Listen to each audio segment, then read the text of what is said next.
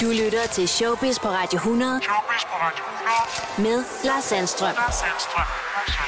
Velkommen til podcasten Ugen i Showbiz, hvor vi i denne uge har haft pengetema-uge på Radio 100. Med blandt andre Susanne Georgi fra Myanmar, som hele 2 gange har prøvet at miste hele sin formue og fortæller om, hvordan hun kom på benene igen. Også Jiliv Nielsen, Danmarks første Big Brother-vinder, fortæller, hvordan det er som 25-årig pludselig at stå med mange penge i hænderne, da hun altså vinder 500.000 kroner efter at have været over 100 dage indespærret i Big Brother-huset. Og så går det mod komiker Nikolaj Stockholm, som efter en ufrivillig coronapause har genoptaget sin turné. Turen går til Nikolaj Stockholm. Rigtig god fornøjelse. Det her er Showbiz. Nu skal det handle om dans og penge. Med mig på linjen er professionel danser og fra Vild med Dans castet i år, Jenna Bagge. Hej, Jenna. Halløjsa. Du er lige trådt ind ad døren fra træning, fordi I er jo i fuld gang til den nye sæson. Hvordan går det? Jamen altså, jeg synes, det går rigtig godt. Her de første gange, der kan man godt se, at ens dansepartners hjerne er lidt på overarbejde, men vi hygger, og jeg synes, det er virkelig skønt at være i gang igen. Så det går godt. Nu har du jo valgt en levevej, Jenna, men jeg ved også, du laver andre ting, hvor der jo ikke altid er, hvad skal man sige, sådan et flow af penge. Det er sådan lidt sæsonbestemt, tænker jeg.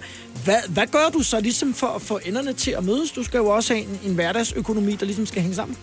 Ja, jeg har jo et fast arbejde på en efterskole ude i Brøndby, som ligesom er der, hvor jeg får min meget stabile indtægt fra. Og så kommer der det dans, der kommer oveni. Jeg er lidt på lidt nedsat tid derude, så jeg kan lave Vild med Dans, og så jeg kan lave andre ting også. Men så ved jeg, at den løn, jeg får derude, den dækker ligesom min husleje, og det jeg sådan skal.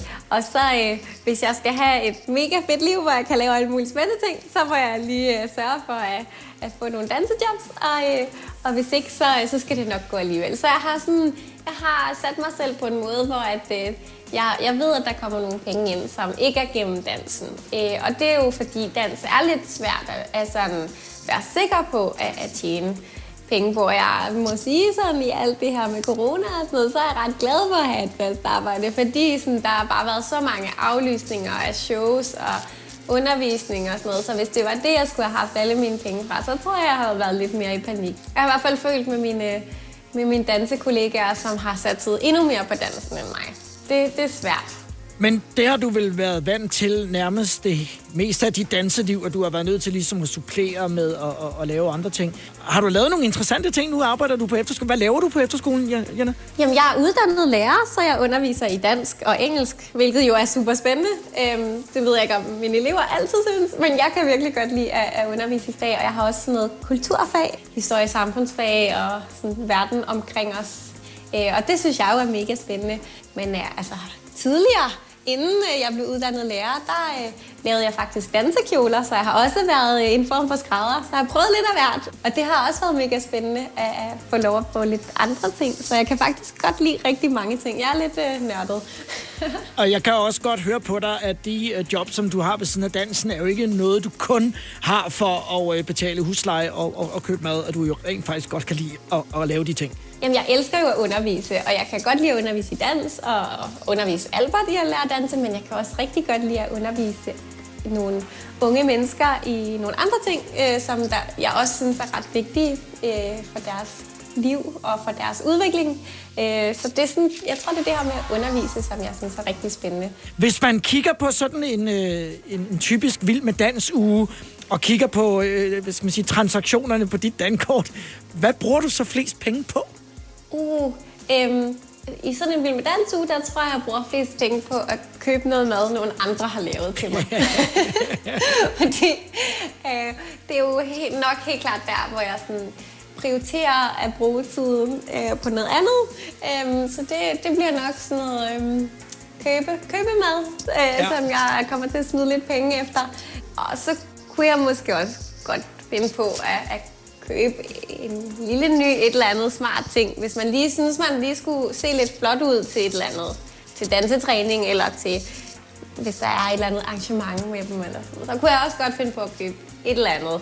Men det er helt klart mest mad. En lille gulerod i bogstaveligste forstand. Ja. Jenna, jeg ønsker jer held og lykke, du og Albert, og håber, at du kommer rigtig langt den her gang. Synes så, at du også kan se tilbage på en sæson, hvor du tænker, her fik jeg lov at vise, hvad jeg kunne. Og det vil jeg dele med også gerne. Det håber jeg, at du får ret i. Men lige nu, der vil man bare ikke ryge først. Det er første mål, så det håber jeg ikke vil gøre. Held og lykke, og rigtig god fornøjelse med resten af træningen.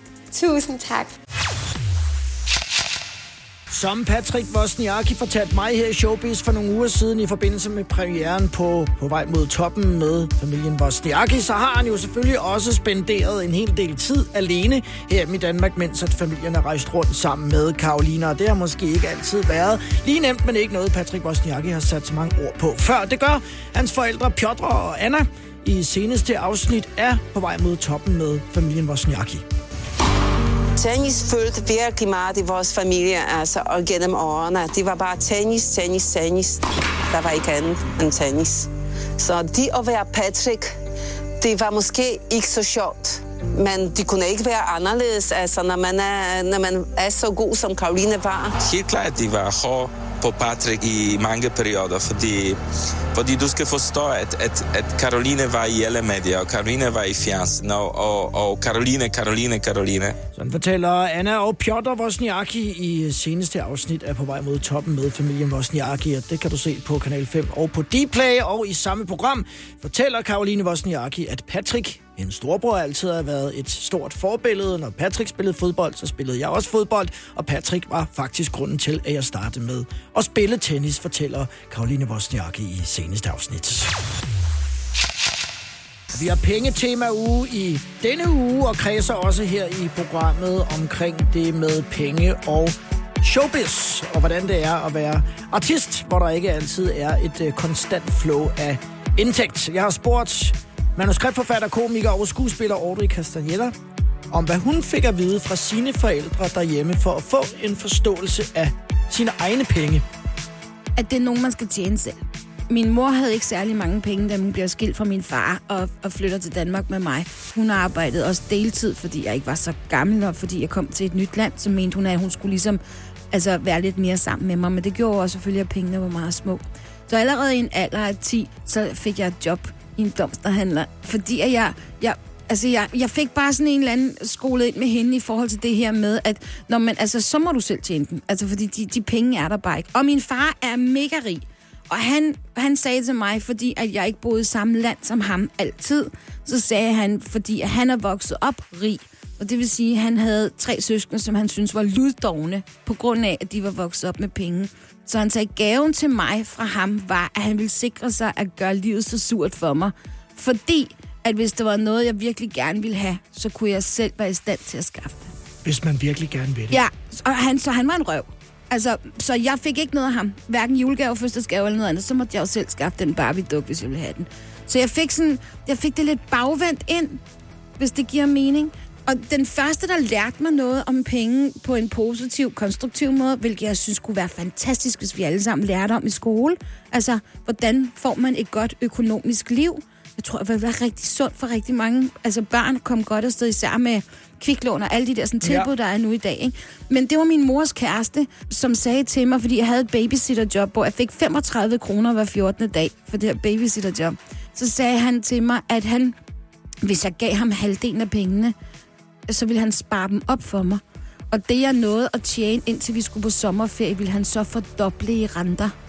Så han var den første, der lærte mig det der med, at det blev nærmest sådan en...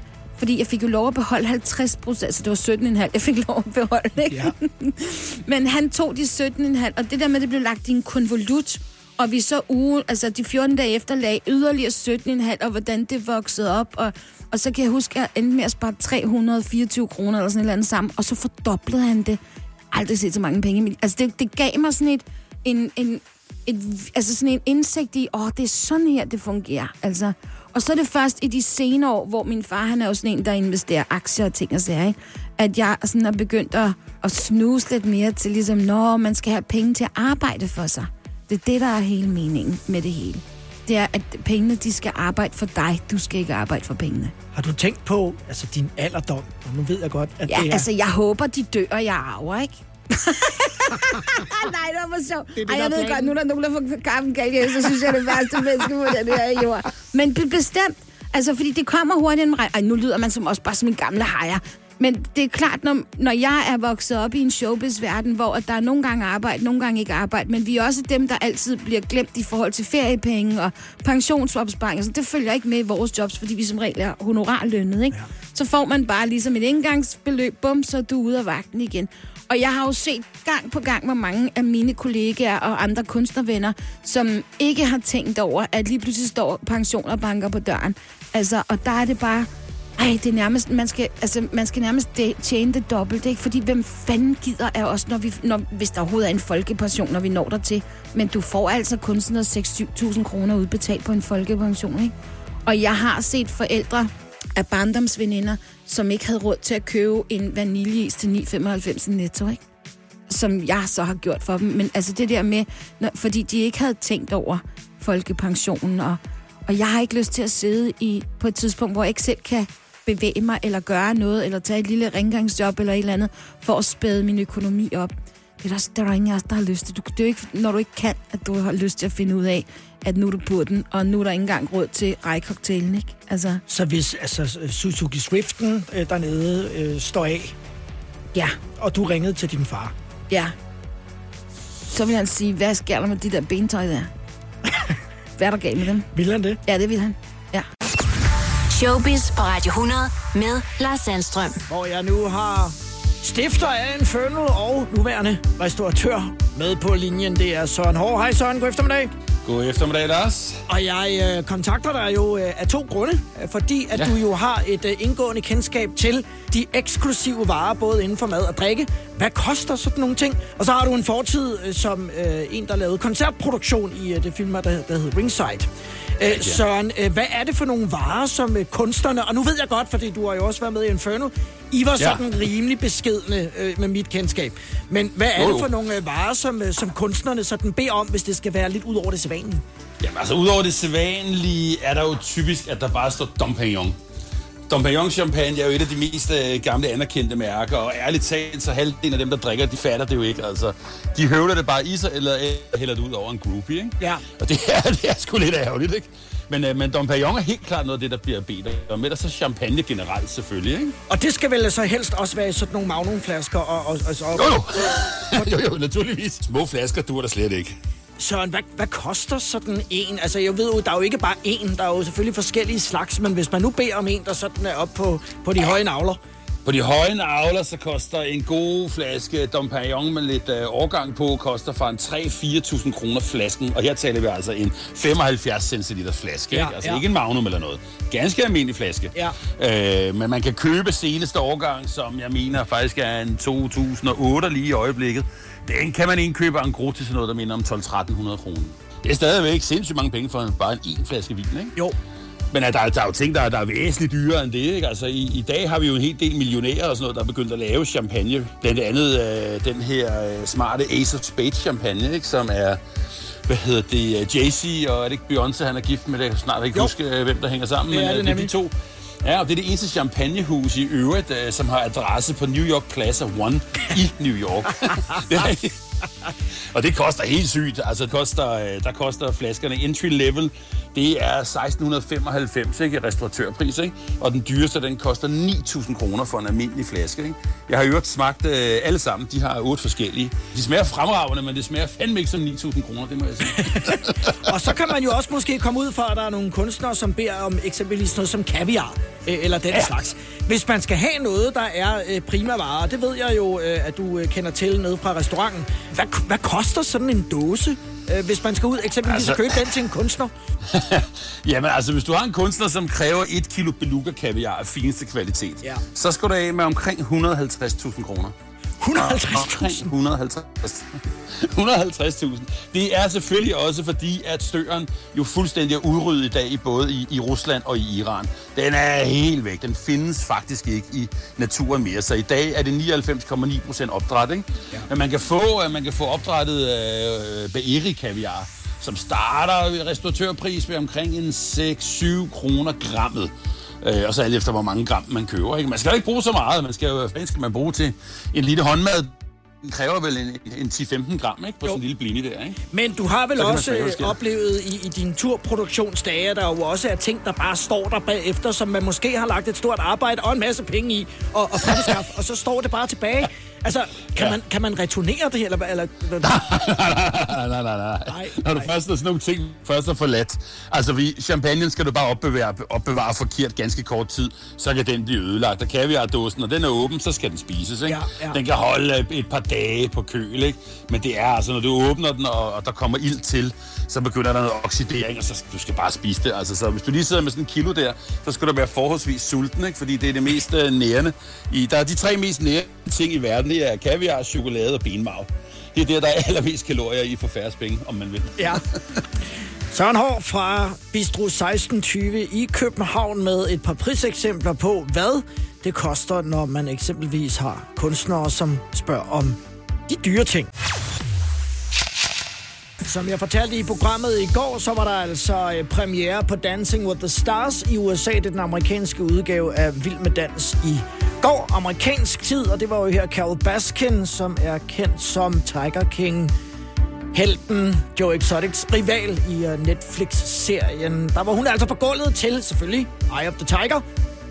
Men der har jo været en del opmærksomhed omkring Carole Baskins person i forbindelse med hendes mands mystiske forsvinden i 1997, Don Lewis, som ingen altså aner, hvor er blevet af. Og der har været noget mistanke på Carole Baskin om, at det simpelthen er hende, der har slået ham ihjel. Og ikke nok med det, altså også fodret ham til de vilde dyr i hendes Big Cat Rescue Park. Det har fået for de efterladte efter Don Lewis, er jo godt klar over, at der vil være en del opmærksomhed på Dancing with the Stars, når Carole Baskin er med, fået dem til at indrykke en næsten 1 minut lang hundedyr-reklame, hvor de altså opfordrer til, at hvis der er nogen, der ligger inde med oplysninger den dag i dag, 23 år efter, som kan føre til, at man kan opklare mysteriet om Don Lewis' forsvinden, så har de altså udlået en stor dusør i reklamen her. Vi hører først Don Lewis' tre efterladte døtre, så Don Lewis' tidligere assistent og til sidst familiens advokat. I'm Gail, one of Don Lewis' daughters. We are a real family, and to us, he was daddy. I'm Linda, one of Don Lewis's daughters, and we miss our dad. I'm Donna. I'm Don Lewis's oldest daughter. We need to know what happened to our father. I'm Ann, Don's former assistant. All we're asking is justice for Don. Don Lewis mysteriously disappeared in 1997. His family deserves answers. They deserve justice. Do you know who did this or if Carole Baskin was involved? A $100,000 reward has been funded. You can call the tip line at 646-450-6530. Or call our office at 800-LITIGATE.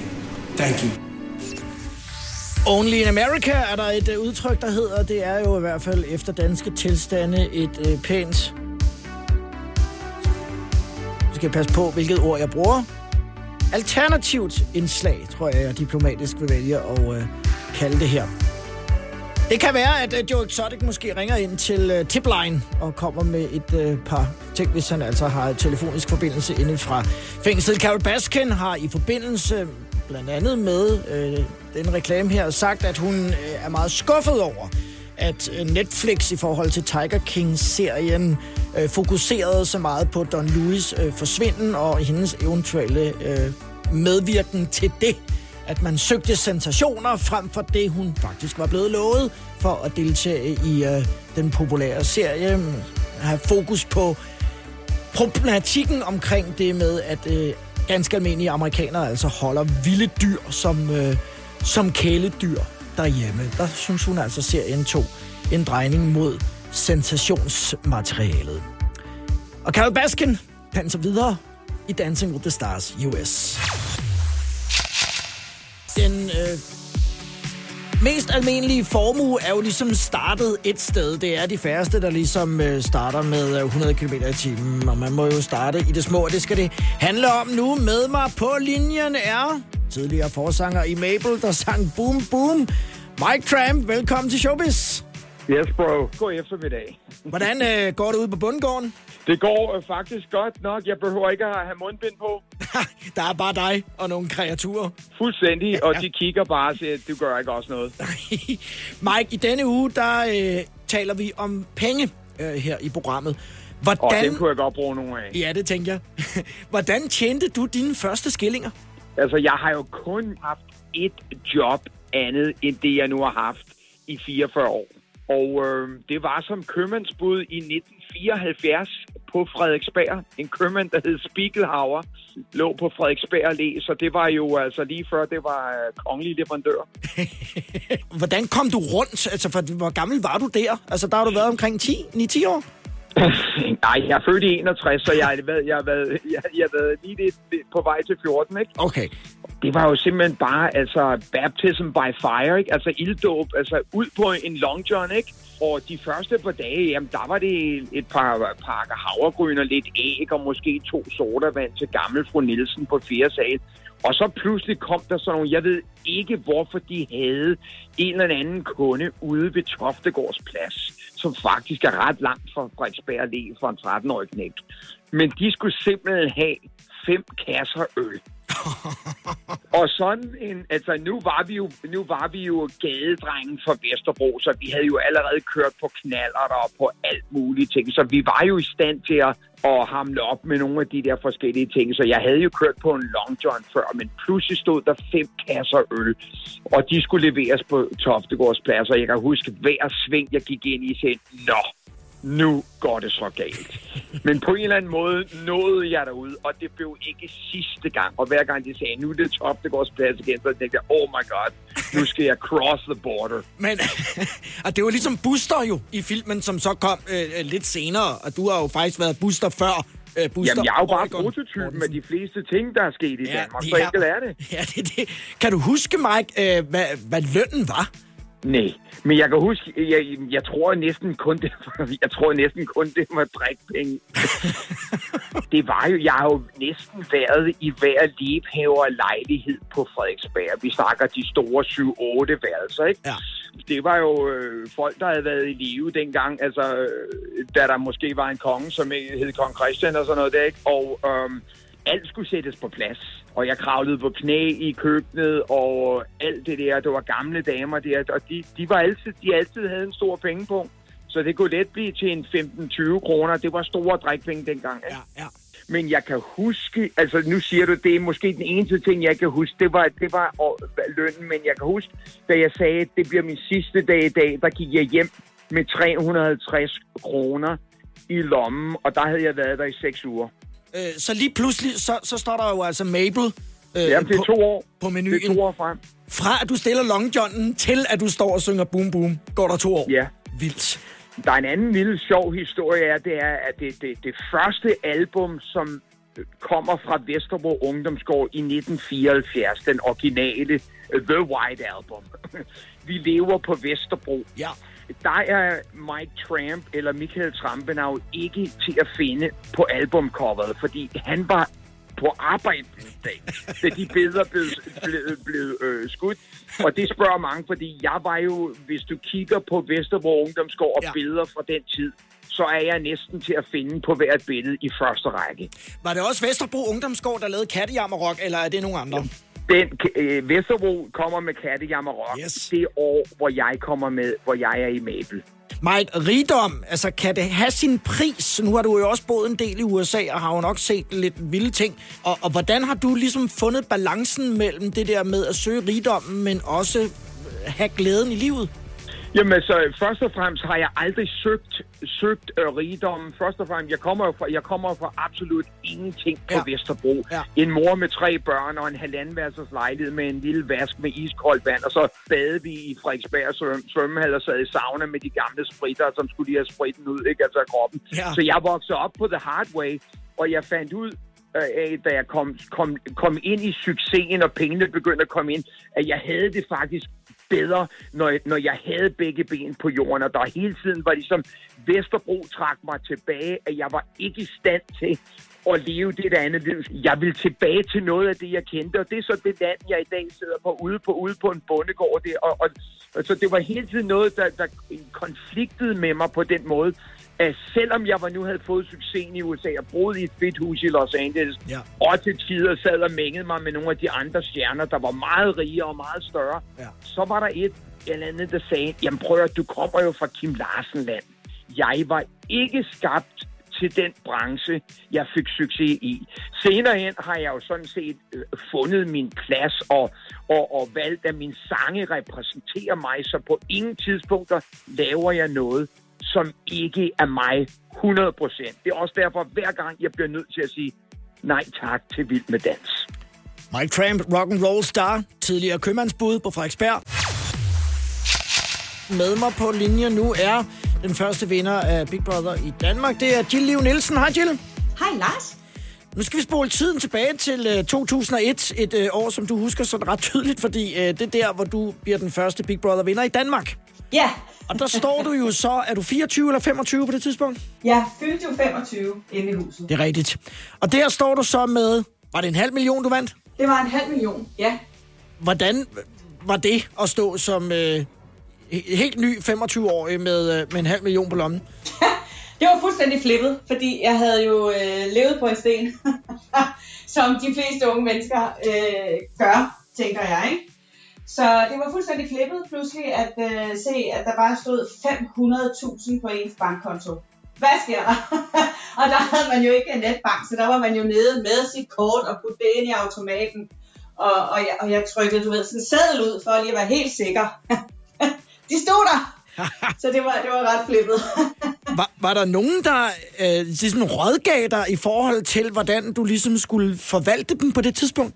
Men altså, fandtes rådgivning dengang, Lars? Det er før luksusfælden. Ja.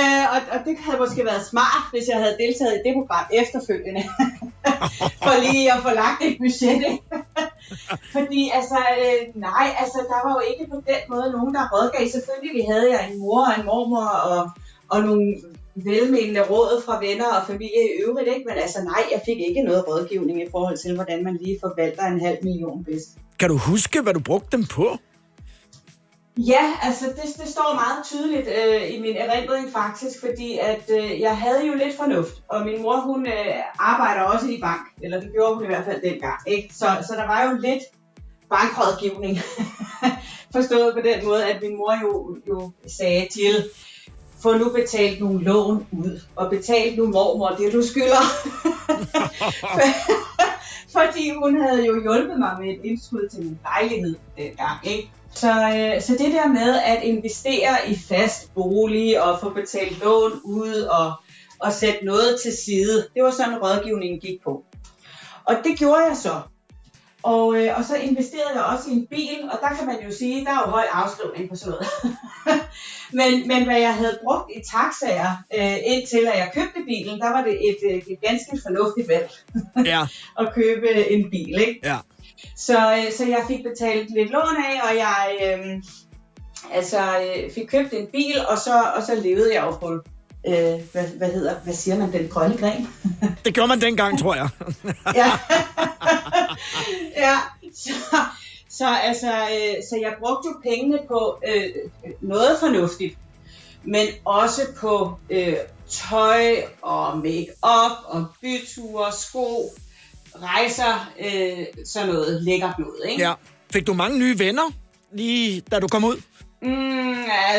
Jeg vil sige det. Jeg fik mange både nye venner, men også familiemedlemmer. Altså, jeg havde simpelthen fætre og kusiner og ekskærester, jeg slet ikke anede eksisterede. Som henvendte sig. Som både henvendte sig, men det var der jo i øvrigt rigtig mange, altså der gjorde på alle mulige måder. Altså, hej Jill, vi har brug for et nyt sofabord, vil du... Altså, du ved, det var sådan alt fra NGO-organisationer til private, som ikke havde særlig mange midler, og som de ville spørge, om jeg ikke lige ville donere en madras eller et sofabord eller et eller andet, ikke? Det var sådan, det var faktisk helt overvældende, vil jeg sige. Gjorde du det på noget tidspunkt? Nej, det gjorde jeg altså ikke. Nej. Det må jeg sige, det gjorde jeg ikke. Hvad skal man passe på med, hvis man havner i sådan en situation som ungt menneske, hvor man lige pludselig får rigtig mange penge mellem hænderne? Altså, jeg ville i hvert fald have ønsket, at der var lidt bedre rådgivning. Jeg kom til at give den lidt for meget gas. Jeg kom til at slå lidt for meget ud med armene. vil jeg sige, ikke? Ja. Altså, så der var jo mange byture, jeg betalte for alle mulige, og taxaer hjem for alle mulige, og så videre, ikke? Fordi, nå, herregud, det er jo bare lige, du ved. Så jeg var måske lige lidt for gavmild, og det tror jeg måske godt kunne være lidt en fælde, når man er ung, og optaget af, at gerne også at ville have venner, og måske være lidt populær, eller et eller andet. Nå, det kan man jo hurtigt blive på den måde, ikke? Hvordan ville du have brugt de 500.000 i dag? Jeg ville nok have betalt lidt mere af mit lån af, eller så ville jeg måske have investeret måske i nogle aktier eller obligationer. Altså, jeg ville i hvert fald have investeret mine penge anderledes, end jeg gjorde dengang. Jeg ville have brugt mindre kontanter, faktisk. Ja, du investerede dem i nattelivet. Men du har ikke, ja. Du har ikke så mange aktier der mere. Nej, det har jeg altså ikke. Det vil også ikke engang VIP-korts eller noget har jeg vel. Det vil også gå ret dårligt lige nu. Ja, også det. Men altså, jeg vandt jo 3 år efter igen, ikke? Ja. Og der vil jeg så sige, der investerede jeg jo så de penge. Der gav jeg lige en rejse mere til familien, ikke? Men altså, men der investerede jeg dem jo så i min uddannelse. Ja. Og det har jo så på den måde været en god investering. Bragt dig til der, hvor du er i dag, som succesfuld terapeut. Jill, tak for en tur tilbage til den gang, hvor pengene sad løst på Jill fra Vindkommen. Velbekomme, Lars, og tak for ringet. Håber du stadig husker den tid som sjov. Det er jeg sikker på, du gør. Og det gør jeg. Det her er Showbiz på Radio 100. Med mig på linje nu er Søren Clausen fra firmaet AV Design i Billund. Hej Søren. Hej Lars. Hvordan går det? Jo, tak. Det går godt, på trods af alle de her nedlukninger, vi oplever lige nu. Du er jo ud over også at lave blandt andet det, der hedder InStore Radio, som er musik i forretninger. Så sidder du med i arrangørgruppen i Musik i Gryden, som er en endagsfestival i Grindsted. Den har eksisteret i 15-16 år efterhånden. Historien om den, Søren, så den bare ganske kort, det er jo nogle lokale initiativtagere fra nogle af idrætsforeningerne, som får en god idé for 15-16 år siden. Ja, men lige præcis. Idrætsforeninger har det med at mangle penge i ny og næ.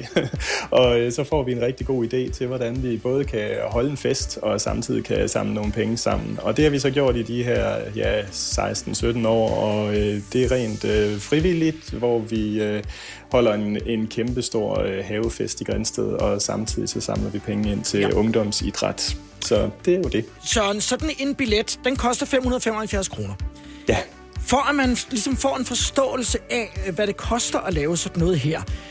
Hvad koster det så at lave en koncert? Altså, hvad er det, der skal betales ud af de 575 kroner, som man altså betaler for sin billet? Jamen, der er rigtig mange ting. Også mange ting, som man måske slet ikke går og tænker på.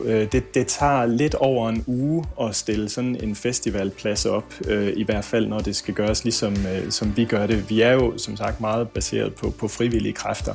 Det betyder, at alle byens håndværkere, elektrikere, smede, VVS-folk osv., de kommer hele ugen og hjælper med at stille op. Og man kan sige, at så længe det er frivilligt, så koster det jo ikke så meget. Men der går en masse materialer til det. Bare det at lave drikkevand rundt på sådan en festivalplads, det koster jo noget og så videre. Men så er der jo også både den store scene, og der er alle madboder og telte og toiletter og musikken også. Det er jo heller ikke gratis. Bare sådan noget som, inden man har en scene op at stå med lyd og lys og scenen og strøm og så videre og så videre, så er der jo altså hurtigt 300-400.000 kroner væk, og så er vi ikke engang begyndt at hegne ind rundt om scenen endnu.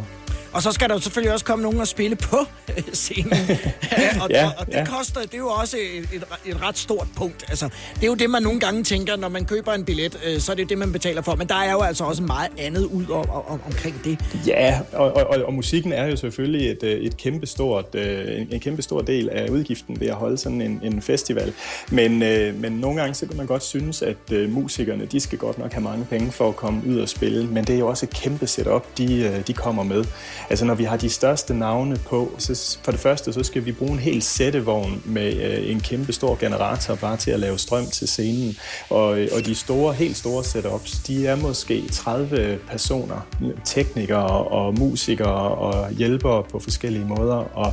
Og det er jo ikke ualmindeligt, at de har 3 sættevogne med udstyr, som skal ind på scenen og ud igen.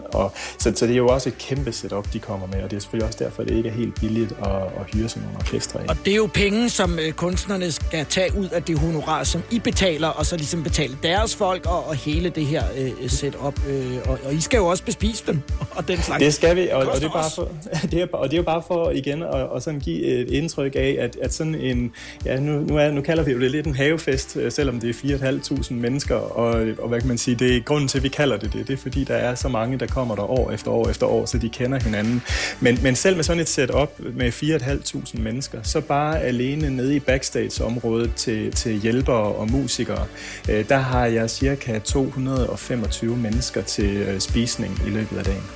Og I har jo alligevel, selvom det er en lille festival, formået at have de allerstørste navne på, altså faktisk helt fra starten tilbage i 2004, og alligevel lykkedes det jer at lave et overskud hvert år, som jeg ved også havner i nogle af de her idrætsforeninger. Hvordan gør I det? Er det godt købmandskab, eller hvordan lykkes det? Jamen, det er nok en blanding af godt købmandskab og så en kæmpe opbakning, både fra vores faste publikummer, men sandelig også fra alle hjælperne. Altså, det er jo cirka 600 hjælpere, der er i gang på selve dagen, og de er alle sammen frivillige, så derfor så er det, der skal ligge en meget stor tak til dem for, at det overhovedet kan lade sig gøre. Men det er rigtigt, vi har lavet overskud hver eneste år, indtil nu i hvert fald. Det første år var beskedne 15.000 eller 17.000 eller noget i den stil. Men altså, vi har jo samlet tæt på 500.000 kroner ind nogle år til ungdomsidræt. Så det er jeg da ret stolt af. Sådan et år som i år, hvor I jo altså desværre måtte aflyse for første gang på grund af omstændighederne, er der så stadigvæk nogle penge, der skal betales? Er der stadig en udgift, selvom at koncerten ikke bliver afviklet? Ja, det vil der være, og lige nu der sidder der blandt andet nogle revisorer og nogle kommunens folk og idrætsforeningens formænd og så videre. De sidder og arbejder med det og prøver at finde ud af, hvordan vi så kan gøre til næste år, om noget af det kan overflyttes til næste år, og hvad der skal betales i år. Og så sidder de jo selvfølgelig og roder med alt det der med hjælpepakker og muligheder og så videre. Så jo, der ligger desværre stadigvæk en udgift, men den er nok heldigvis begrænset. Og så håber vi på, at vi kan stort set afholde arrangementer, som det skulle have været i år, til næste år. Men det er der jo ikke nogen, der ved noget som helst om endnu. De eneste to med Simon Kvam og Peter Sommer har lavet en sang, der hedder Jeg har ikke lyst til at dø. Og i den, der synger Simon Kvam, jeg har lyst til at få mig et landsted og starte en festival op fra bunden i Grindsted. Ja. Det er jo det, I har gjort. Det er lige præcis det, vi har gjort. Og jeg kan fortælle dig, at da de var der og spillede, og de sang lige præcis den linje, der gik pladsen amok. Ja. Søren Clausen med i arrangørgruppen på Inddagsfestivalen Musik i Gryden i Grindsted her i Showbiz. Showbiz på Radio 100 med Lars Sandstrøm. Og med min praktikant Maria Dalby Kamper.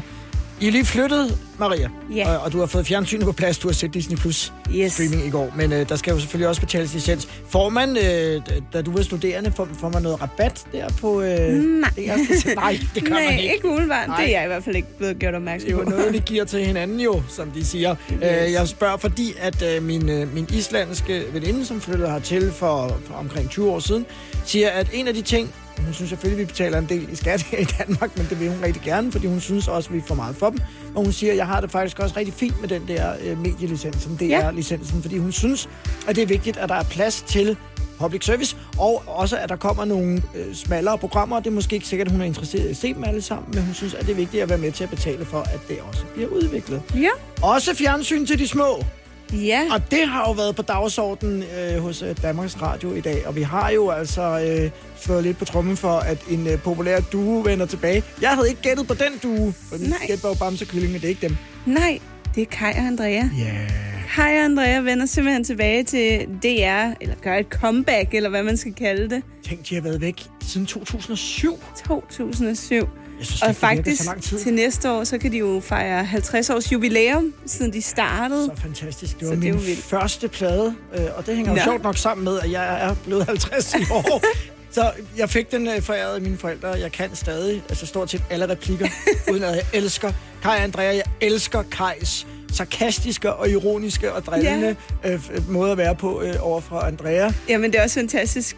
Til det her pressemøde, der havde de to stemmer også siddet ned og været en del af det, og der havde de også blevet spurgt om, hvad de synes om, at de nu skulle starte igen, og der siger Kaj i Kaj-stemmen også, at det er meget hyggeligt, bare hun ikke taler for meget omkring Andrea. Kjell Lørgaard og Hanne Willemsen, legender inden for børnefjernsyn.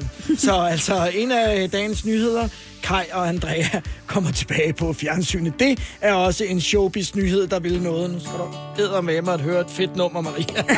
Jeg glæder. Bondemanden, han har altid travlt på sin bondegård. Hver gang han vil tage et lille hvil, er der 1000 ting at gøre. Køerne skal malkes, så vi kan få smør og mælk. Hønsene skal passes, så vi kan få mange æg. Ja, bondemanden, han har altid travlt på sin bondegård. Og hver gang han vil tage et lille hvil, er der 1000 ting at gøre. Grisene skal fodres, så vi kan få dejligt kød. Kornet, det skal høstes, så vi kan få mel og brød. Bondemanden, han har altid travlt på sin bondegård. Hver gang han vil tage et lille hvil, er der 1000 ting at gøre. Forhånden skal klippes, så vi kan få trøje på. Traktoren skal smøre, så den ikke går i stå. Bondemanden, han har altid travlt på sin bondegård. Hver gang han vil tage et lille hvil, er der 1000 ting at gøre. Bondemanden sang Maria fra Kaj og Andrea-pladen, og Kaj og Andrea vender altså tilbage i det nye tv-univers for de helt små, som jeg jo havde foreslået skulle hedde DR Prut. Ja. Og så havde man DR Ramachan og DR Ultra, men det er ikke sådan, det kommer til at gå. Nej, det ser ud til her, at ifølge DR.dk, at så skal det hedde DR Minichan. Ja. Som så er det her tilbud for 1-3-årige. Men altså en ting, man kan tilvælge som forældre fra april 2021.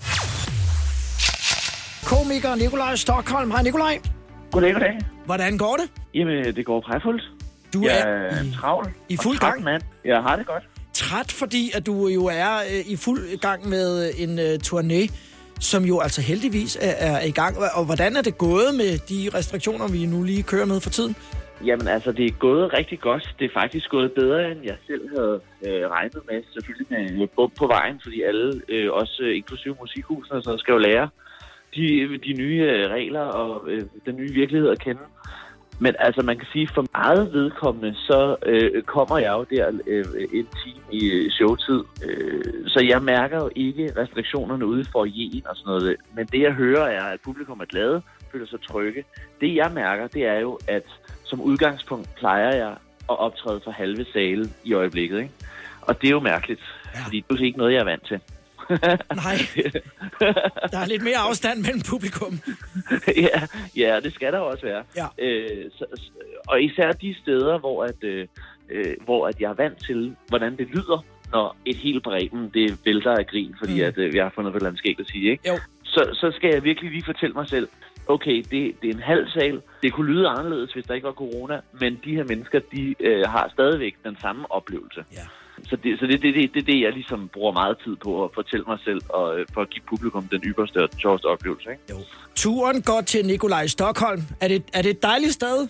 Det er i hvert fald et meget useriøst og pjattet sted, som jeg inviterer folk med ind i. Altså, det er jo en... Det er også så kliché at sige, det er en rejse ind i mig, men det er jo mere, jeg fortæller mere, at jeg er en idiot, fordi at folk har jo den her opfattelse af mig, når jeg står på en scene eller laver et tv-program, men sådan er jeg også i mit private liv, og så er det så, at showet handler om, at jeg fortæller, hvor galt jeg kan komme afsted, når jeg er en idiot ude i det rigtige liv, ikke? Ja. Musse derhjemme, var hun ved at, ja, musmor var hun ved at være træt af og have det på matriklen i et omfang, hvor du normalt altså ikke er. Ja, det må man sige. Til sidst var sådan, nu har du også været meget hjemme, ikke? Også fordi her, i mit fag er man jo rigtig meget væk, og rigtig meget om aftenen og sådan noget der. Der var nogle aftener, hvor hun sad og kiggede på mig og var sådan, skal det ikke ud og optræde? Eller det her sådan afløb for, hvad kan man sige, kreativitet og idiotiske tanker og sjove idéer og sådan noget, det har jeg jo ikke rigtig kunne komme af med under corona. Jo, så har jeg skrevet en bog og lavet en podcast og sådan noget, men altså, jeg har ikke kunnet stå på en scene og høre folk grine af det. Så det er jo gået ud over hende, ikke? Ja. Men at man har det påvirket dig også, og altså, nu er vi jo vant til altid at se dig i godt humør og sådan noget, men du er jo trods alt et menneske, ligesom alle os andre. Hvordan har det påvirket dig i den her periode, hvor du ikke ligesom har kunnet blive stimuleret på den måde, du plejer? Jo, du har fuldstændig ret. Altså, jeg er jo også bare et menneske, og jeg har lavet det her, siden jeg var 17 år gammel og optrådt mellem 2 og 8 gange om ugen, ikke? Ja. Lige pludselig så blev det hele bare ligesom trukket benene væk under mig. Så kan man så sige, vi fik en søn en måned før, at landet lukkede ned. Så jeg fik lige pludselig en barsel, jeg ikke havde regnet med. Men sådan et spædbarn, det blev også... nu er der nok nogen, der... jeg får nok en Facebook-besked på den her kommentar. Men sådan et spædbarn blev også kedeligt på et tidspunkt. Jo. og man blev også lidt... Nu kunne det også være rart at komme ud og arbejde igen og få folk til igen. Så ja, altså, jeg vil sige, det her... Jo længere hen vi kom, og jo mere det hele blev rykket, og jo mindre at vores kulturministerie, de overhovedet meldte sig ind i debatten, og det så sortere og sortere ud, blev jeg også i dårligere og dårligere humør. Ja. Fordi der var lang tid til, at jeg ligesom kunne komme tilbage. Også fordi jeg var på den her turné. Jeg havde jo afviklet 45 shows, ikke? Ja. Og jeg var så bange for, at publikum havde glemt mig på den anden side. Så det var jo også nogle tanker, jeg gik med. Ikke? Jeg gik jo fandme og tænkte, for fanden i helvede også, ikke? Altså... Jeg skuffer så mange, skal vi ikke møde op. Jeg ved godt, det er ikke min skyld, men det er sådan, jeg er. Højt at flyve, dybt at falde, kan man også tale om, når det handler om store summer af penge. Og der er jo netop spot på kontanterne og alle de andre økonomiske aktiver i denne uge af Radio 100 med pengetema som tema. Nu har jeg Susanne Georgi, den ene del af Mia og mig, med på linjen fra Andorra. Hej Susanne. Hej. Hvordan er vejret i Andorra i dag? Lille smule overskyet, men ellers okay. Ja, vi skal snakke lidt om penge i dag, Susanne. Det går jo fantastisk med Mia og mig i slutningen af 90'erne. I får flere verdenshits, og pengene ruller ind på kontoen, og alt spiller, og det går godt. I har travlt. Men så på et tidspunkt, så går det galt for dig. Hvad er det, der sker? Ja, altså jeg tror, det er svært at blive millionær som 18-årig. Man tror sådan en lille smule, at det var evigt. Og det er der jo ikke noget, der gør her i livet. Og selvom jeg synes, vi gjorde det godt, vores far han sagde altid, investere i nogle bygninger eller nogle huse og alle de der ting, så I ved, at det i hvert fald er sikkert på den måde. Og det gjorde vi også, heldigvis. Ja. Men altså nogle forkerte beslutninger, nogle forkerte investeringer. Jeg tror, og det er faktisk sjovt, de fleste mennesker, jeg kender, som har rigtig mange penge, eller som er millionærer, eller de fleste af dem har faktisk, ligesom mig, mistet deres formue 1 eller 2 eller 3 gange, før de faktisk vidste, hvordan det hele skulle fungere. Ja. Så det tror jeg er meget normalt, faktisk. Når I nu gik ud og investerede og den slags, I var jo ikke særlig gamle, men føler du dengang, at I fik noget god rådgivning til, hvad I skulle gøre? Altså, vi fik rådgivning, men det er jo det, når man er 18 år, så tror man jo, man ved alt om alt. Og jeg tror måske, fejlen var, altså det der så skete i min case, kan man sige, der... Jeg investerede nogle ting med en ekskæreste, som lige pludselig forsvandt ud af det blå, og så sad jeg med det hele, fordi det hele var i mit navn, fordi jeg jo boede i Andorra med hensyn til så mange praktiske ting, som skatter og så videre. Og det var så der, jeg virkelig fik det største sådan, spark, kan man sige, hvor jeg bare tænkte, wow, hvad gør jeg nu, ikke? Og den anden gang var det også så på grund af bankkrisen, den famøse krise, der kom for nogle år tilbage, hvor bankerne simpelthen fra den ene dag til den anden bare lukkede for det varme vand. Og der mistede jeg. Det var sådan den rigtig hårde, hvor jeg bare mistede alt simpelthen, fordi jamen, altså, jeg havde 2-3 bygningsprojekter i gang, så det vil sige, der betaler du undervejs, og jeg havde bidt over for meget, altså. Ja. Men det var fordi, når man kommer fra den her kæmpe, når det hele går godt, jamen, så tror man aldrig, det går skidt, og man skal altid være sikker på at have noget gemt på kistebunden.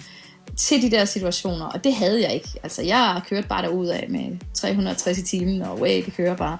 Når du siger, at du har mistet din formue, altså faktisk ikke bare en, men 2 gange, taler vi så altså det hele? Altså også hvor du boede, og hvordan fik du ligesom penge til altså, hverdagen til at hænge sammen? Altså jeg oplevede på et tidspunkt, og jeg stod og skulle nå at købe ind, og så var der ingen af mine kreditkort, der virkede. Altså virkelig helt derhenne i vejen, hvor jeg bare tænkte, shit, hvad fanden gør jeg nu, ikke? Fordi vi har jo altid haft det her liv med, jamen, vi går sådan lidt fra koncert til koncert, og så er vi selvfølgelig også råd ind i det der med, jamen altså, da vi fik vores formue, der solgte man jo sindssygt mange plader.